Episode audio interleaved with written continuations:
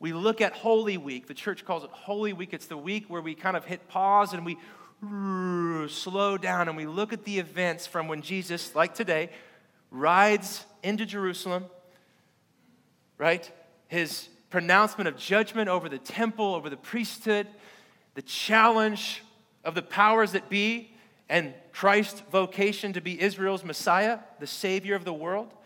The upper room discourse where he spends the last few hours with his chosen 12. One of them is a betrayer, right? And then we have the fake trial where it has to be at night because it's not legitimate. They can't find anything against Jesus to actually peg to him. It's an unbelievable. I mean, how many know someone would be able to find at least one thing against me if they were trying to hold me to trial? Scripture tells us in that fake trial of the Passion Holy Week, they couldn't find anything. And even when they would lob an accusation against Jesus, those wouldn't even agree. In other words, they had nothing on them, right? And then obviously we remember the fake robe that the Roman soldiers put on him and the fake crown, thorns through his skull. So the triumphal entry, Palm Sunday, is this fanfare of those who are expecting Jesus to be a kind of king, a kind of Lord that all of them were hoping for, but all of which, almost all of which, missed because he did not come in the way they expected him. Are you tracking with me? So that's what we're going to look at today. I um, I would say I'm definitely uh, I lean towards being more of a preacher. Um, funny, thank you, Patricia. But this week, um, you know, learning the rhythm of, of this week, my aim really is to teach very specifically a, a way to never, ever, ever, ever read the entry story of Jesus into Jerusalem in the same way. That's my goal. You tracking with me? So, by, by unfolding a little bit of what's happening for thousands of years leading up to this prophet who was a carpenter riding on a donkey into Jerusalem, I want to provide depth to all that's happening, ultimately leading to Jesus and the cross. And then we'll celebrate next week on Sunday the empty tomb. All in favor say amen. amen. So, are you ready to do some work with me? I need a little bit more than that. So, um, so Palm Sunday, let me just. Um, Justin, I got nothing. I got Cornerstone showing up instead of Palm Sunday. Uh, sorry, this worked before the service. I, pr- I promise. I don't promise. There we go. Is that working? Praise God. So, Palm Sunday, someone say, Here comes the King. Forget it. That, that's not in my notes. That was just the Holy Spirit inspired joke. He does that on occasion. Praise the Lord. So, the idea is that Jesus is rolling into Jerusalem in a very kingly manner, right? He's, he's following all the right rules. It was very, very, very custom for um, for the kings of Israel to roll in on a donkey and then garments down and just this sign. It's, a, it's the first century equivalent of a red carpet. So we're going to look at how did, how do we get here? What is the real significance of what Jesus is doing? He's rolling on the donkey. And so to do that, we got to do a little bit of work. Say, I'm ready to do some work, Pastor Chatty. So we got to go back to the, the original vision of God for humanity and his world. The beginning of the Bible starts like this. And God said, Let us make mankind in our image and our likeness so that they may rule over the fish in the sea, the birds of the sky, over the livestock and all the wild animals, over all the creatures that move along the ground. So God created mankind in his own image. In the image of God, he created them in male and female. He created them. God blessed them and said to them, Be fruitful and increase in number, fill the earth, and read that next part with me, and subdue it. And the next phrase, rule over the fish in the sea, and the birds in the sky, and over every living creature that moves along the ground. So the idea is this that the original vision for God and for humanity is that God would rule with, say with, Adam and Eve. If you know anything about uh, religions and the world, all the way back to ancient Mesopotamia and the Near East, and even the, the surrounding area in current modern day Iraq, if you look at all of history of religions, you will usually find that at the center of that religion is a temple, and in the center of that temple, to whatever God it is, there is an icon. Are you tracking with me? There's usually a statue, there's something that they can pinch incense to, they can slaughter a sacrifice for. So, what separates God and creation and Christianity apart is that we actually don't have that. What we see in creation is God creates the world as his temple. And instead of saying, hey, here's what I look like in fashion, and then put this on your little pedestal and worship it, he makes us to be his icons and image bearers. It's unlike any other religion in the world. And obviously, we don't worship ourselves, but God is saying he's so devoted to this plan of creation and being with Adam and Eve the idea is that he is the king of the cosmos, and his image bearers, that's you and me, say you and me, we are to function as prince and princess. Those who you saw in the, in the previous passage, all the times in your Bible, you can look at rule and subdue. The idea is that God, the Creator, wanted to make image bearers who could serve as co, say co, rulers with God. Prince and princess kings and queens with little k's, submitted to the one true king of the world. But we know what happens, and I wanted to start with that because that is God's original vision for humanity. But we know that there's not Adam and Eve are not the only ones in the garden. There was a slithery, stinky snake. That's why I hate snakes. I mean, I mean, for those who like snakes, I just don't see it. And we know that the serpent, the accuser in the scriptures in the Hebrew, it's just the Satan. And uh, he says, God, God, you know, he knows he's holding out on you.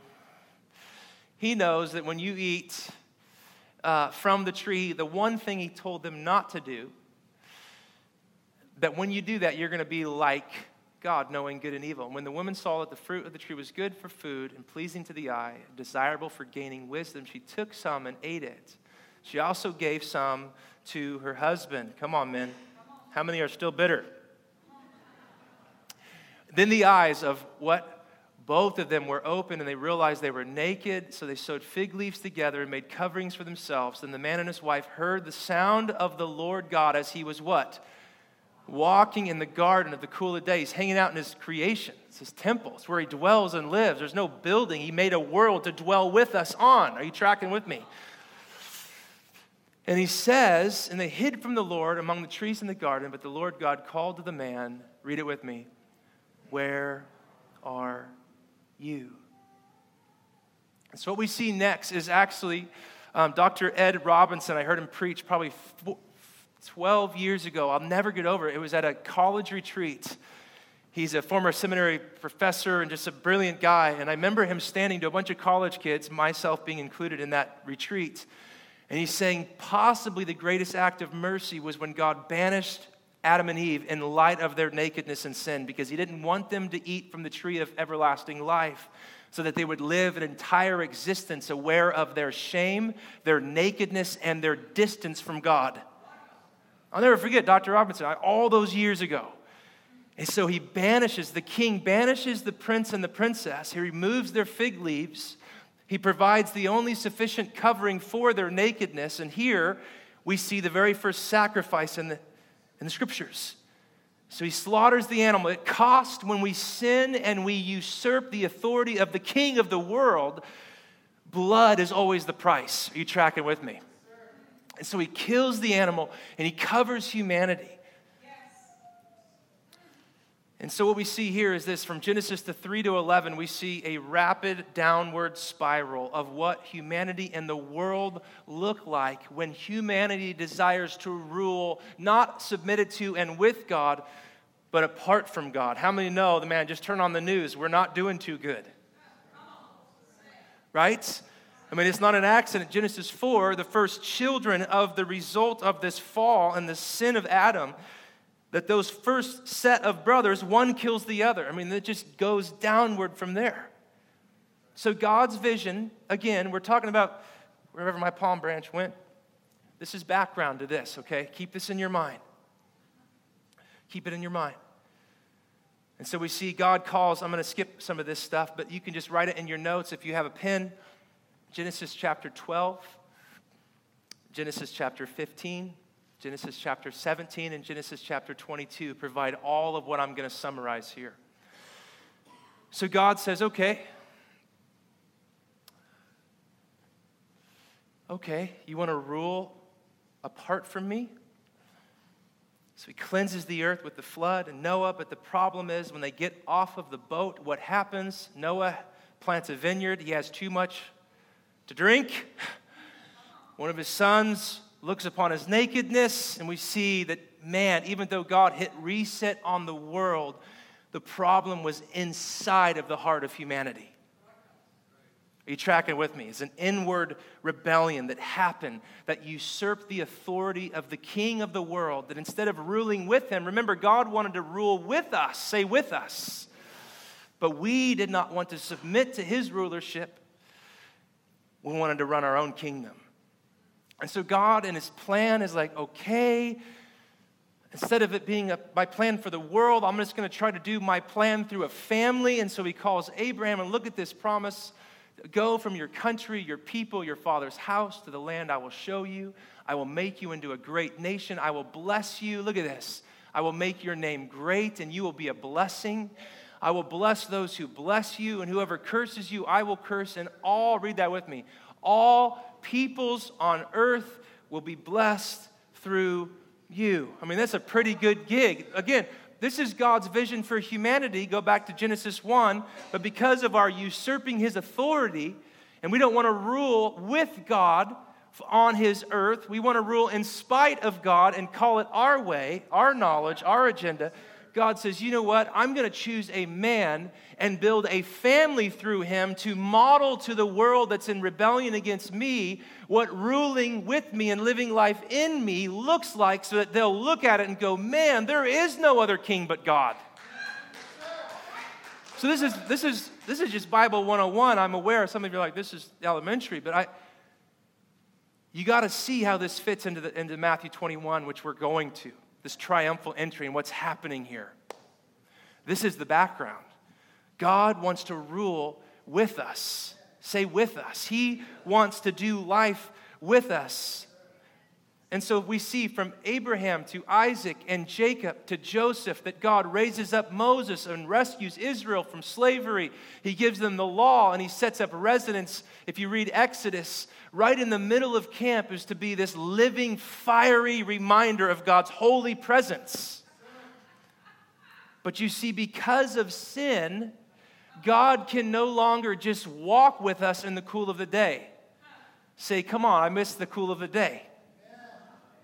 But now he's got to live behind a by fabric and he's got to live behind a curtain that's heavy and thick and he's got to live at a distance from his people, even though he still makes provision through sacrifices, through law keeping, through rituals and cleansings, so that he can at least still live and be among his people. How many know we serve a merciful God?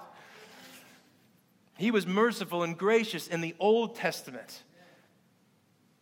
And so we see in Exodus that God's original vision is still that I would be your king and you would be my people. In Exodus 19:6 is that great um, summative statement that says, I want you to be a nation for me of priests, people that live in. This is what Adam and Eve were in the garden, but there was no temple because the world was God's dwelling. But they were his priests, his image bearers, who were meant to experience his blessing and then fill the earth and reflect that blessing to the world. Still his original plan and agenda. And so we see this that plan A for God's world is that God alone would be king, that humans from Adam and Eve to Abraham would rule under God, but humans usurp God's rule, but God, in His mercy, forgives us, and then He forms a covenant with the family. This is just the summative of what's happening here. Are you still tracking with me? What I want you to be able to walk away from today is to be able to read the Bible in an ABA format.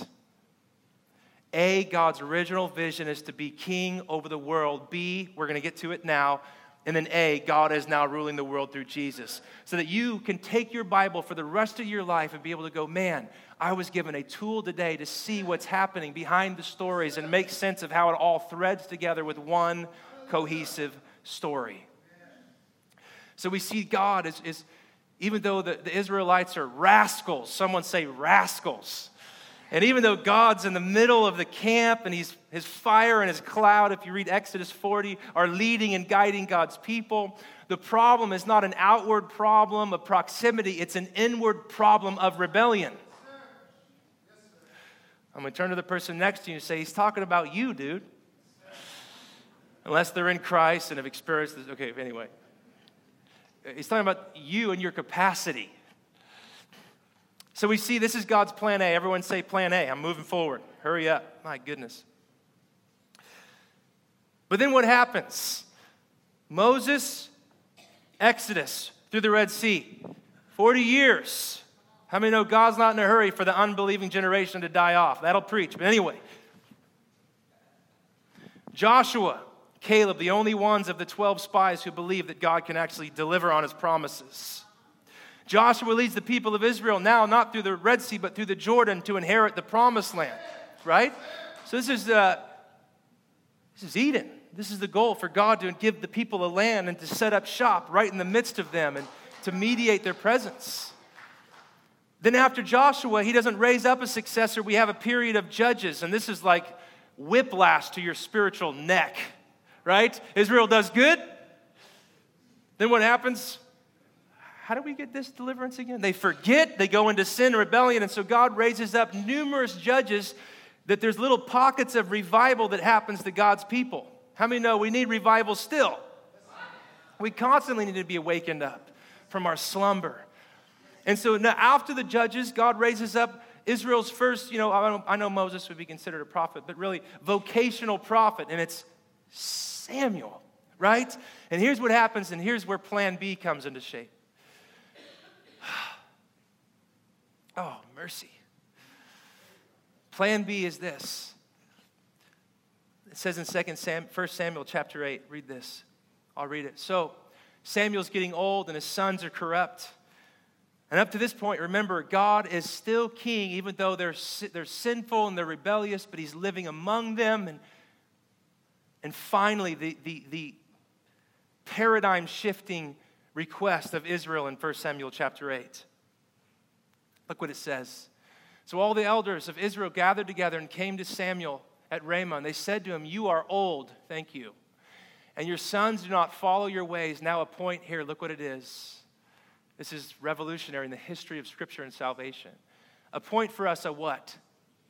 A king to lead us such as all the other nations have. Do you see that there? God is king. Someone say that with me. God is king. And even though they were rebellious, God, through his mercy, continued to make provision. And his original vision was still to be king amongst a bunch of co rulers, co heirs, those who would rule with him. They continually bowed their hearts to the idolatry, to the impurity, to the immorality of the nations around them. And now it crescendos after a season of judges. The people of Israel are like, dude, this is lame. Let's just appoint a king so that we can be like everyone else. And we see here, this is all background.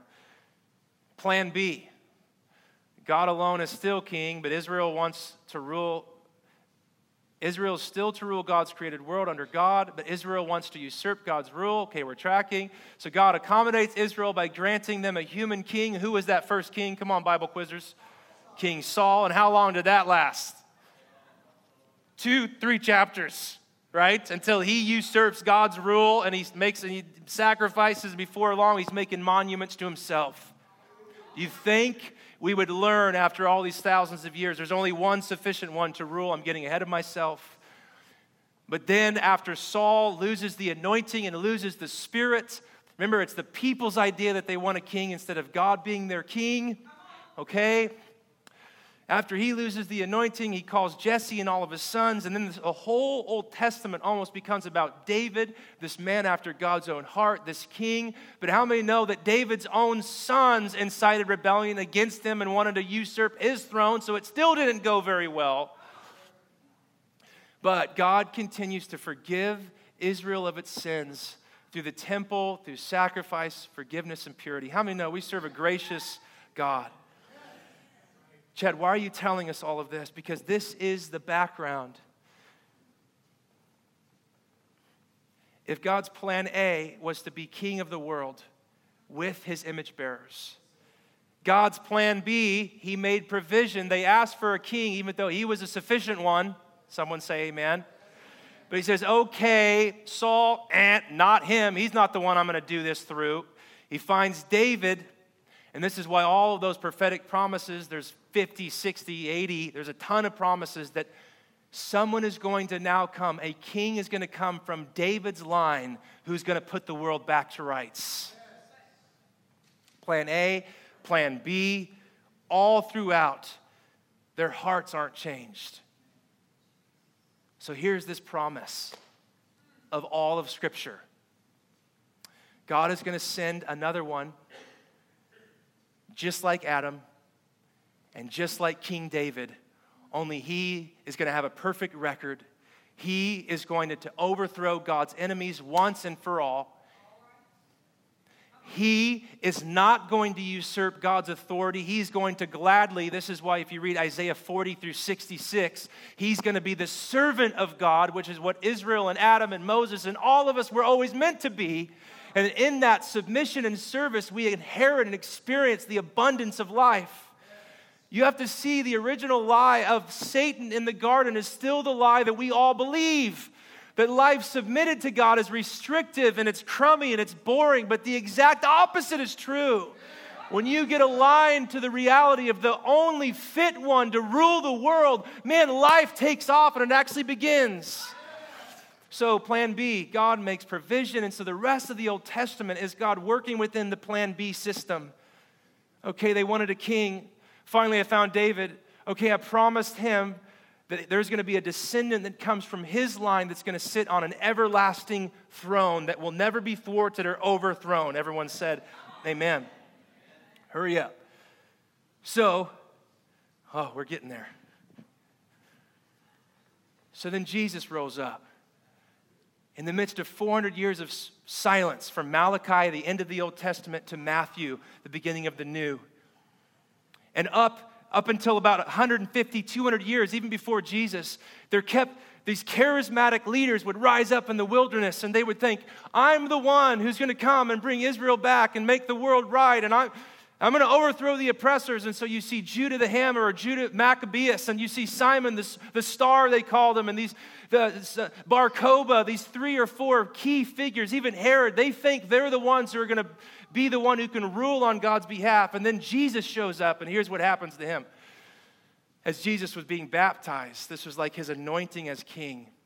He came up out of the water, and look at this. At that moment, heaven was open, and he saw the Spirit of God descend on him like a dove and it lighted on him, and a voice from heaven said, Read it with me, This is my son, whom I love.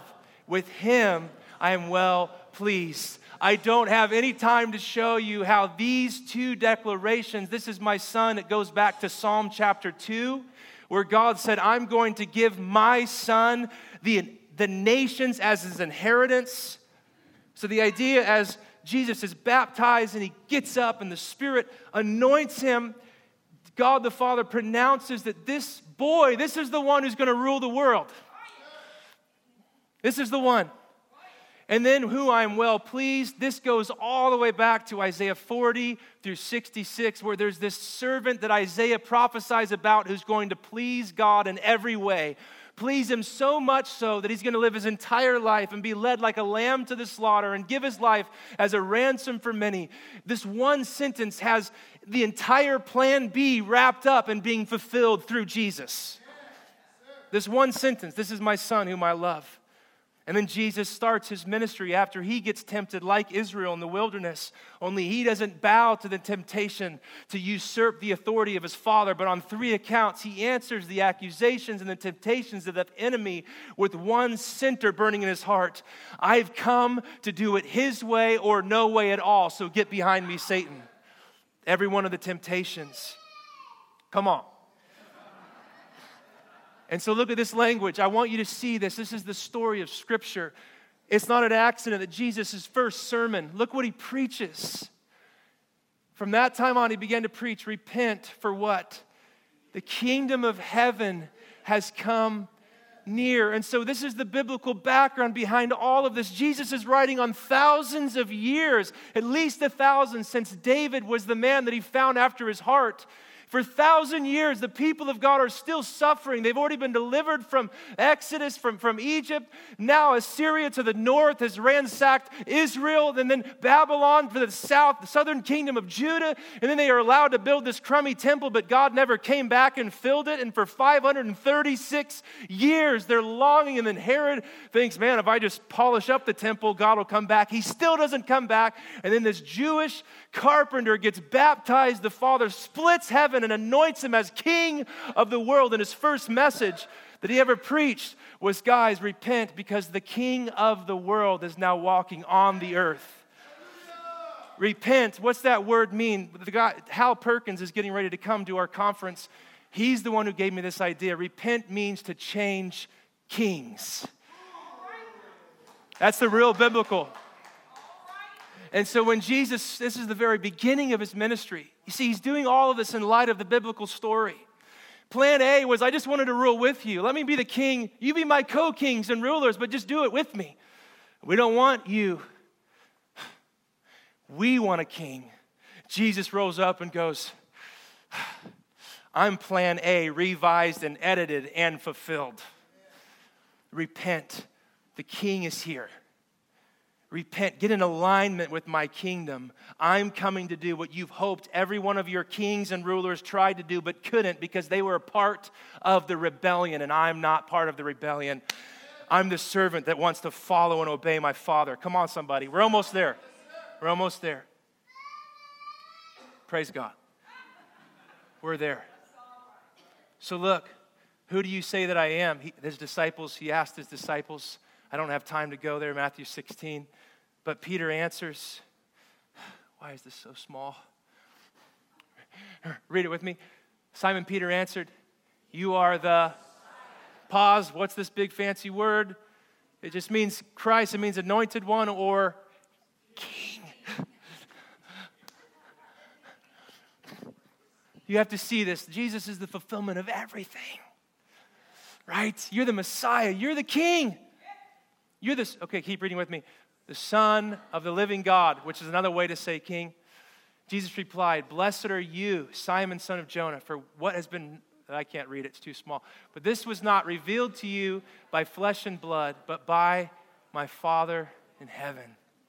So we see right in the middle of Jesus' ministry, there's the confession Yep, you guessed it, I really am king. And then keep, come on, we got to fast forward and get to our triumphal entry. And then Jesus tells them on multiple occasions, three to be exact, he predicts that I'm a different kind of king. I'm not rolling up and to overthrow Rome with swords and guns and bombs and whatever. They're going to betray me. Look at what he says. We're, we're going to go to Jerusalem. They're going to deliver me to the chief priests, the teachers of the law. They will condemn me to death and hand him over to the Gentiles and be mocked and flogged and crucified. But come on, somebody. On the third day, he will be raised to life. So finally, Here's the ultimate question. I tried. It was too much. We should have done a whole like six weeks. So when Jesus rolls into Jerusalem, do you think he has anything specific in mind?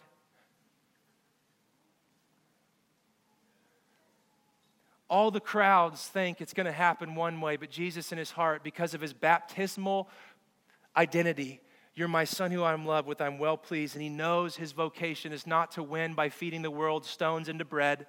It's not to win by healing every disease and sickness in all of Jerusalem and Judea, so they come and they bow before him. It's not to win by performing magical arts and jumping off temples and angels helping him levitate. Jesus knows the only way this puppy gets turned around and God's original vision for humanity can become a reality is if he goes to the cross. There is no other king or president or ruler who leaves a higher place, right? His glory. Jesus leaves his glory, and he knows his earthly throne has wood and splinters and is going to cost him his life. So, as they approached, I love this. We'll just read the story and then close. As they approached Jerusalem, Matthew 21, finally we're here, Palm Sunday. They came to Bethphage on the Mount of Olives. Jesus sent two of his disciples, saying to them, Go to the village ahead of you, and at once you will find a donkey tied there with a colt by her.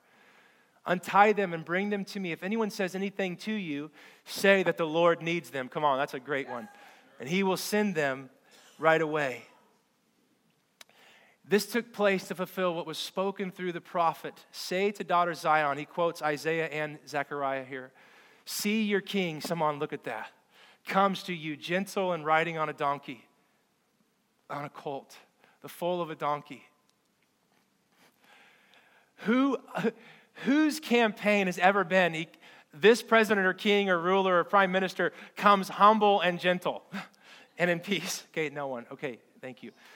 The disciples went and they did as Jesus had instructed them. They brought the donkey and the colt. They placed their cloaks on them for Jesus to sit on. A very large crowd spread their cloaks on the road while others cut branches, let me see them, from the trees and they spread them on the road. Again, this is a first century version of a red carpet entry. And the crowds that went ahead of him, those that followed, shouted, say it with me Hosanna to the Son of David! Blessed is he who comes in the name of the Lord. Hosanna in the highest heaven. When Jesus entered Jerusalem, the whole city was stirred. And they asked, say it with me, who is this? The crowds answered, This is Jesus, the prophet from Nazareth in Galilee. So, obviously, what's happening here is this this is a royal, uh, totally on purpose for Jesus. The king of the cosmos is walking around with skin and bone. He's riding a donkey into the sacred city only what's supposed to be happening in the sacred city is not. The sick are not being healed. The marginalized do not find a place of refuge and a home. Look at this. Look at this. God's presence is not being mediated in an accurate way to the nations. Listen, you have filled the court of the Gentiles. I'm not going to get a chance to read it. With all of your sailing and where the, the, where the thieves and where the, the, the nationalistic, zealous uh, freedom fighters can go and hide away from Rome. You've done everything the opposite of what the temple in Jerusalem was ever supposed to be for the world. And so when Jesus rolls up, he knows that, man, he is getting ready to have a massive collision with an entire system that Israel has adopted because they still fail to acknowledge that there is only one king and it's not them, and it's not Herod, and it's not all the prefects, and it is not Caesar, but the one who comes humble and submitted to his Father as coming to restore, to remake, and to bring God's original vision to its intended purpose through what he's about to do next. And so Jesus says this in two more verses When I am lifted up on the earth, I will draw who? All people to myself. And what was he saying by saying this? To show the kind of death he was going to die.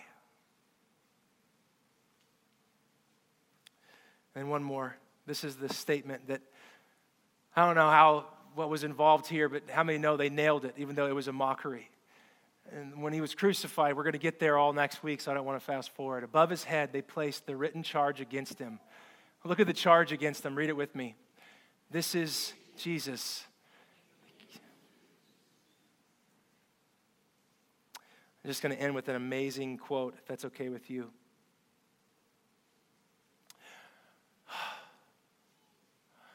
I love it. Look at this.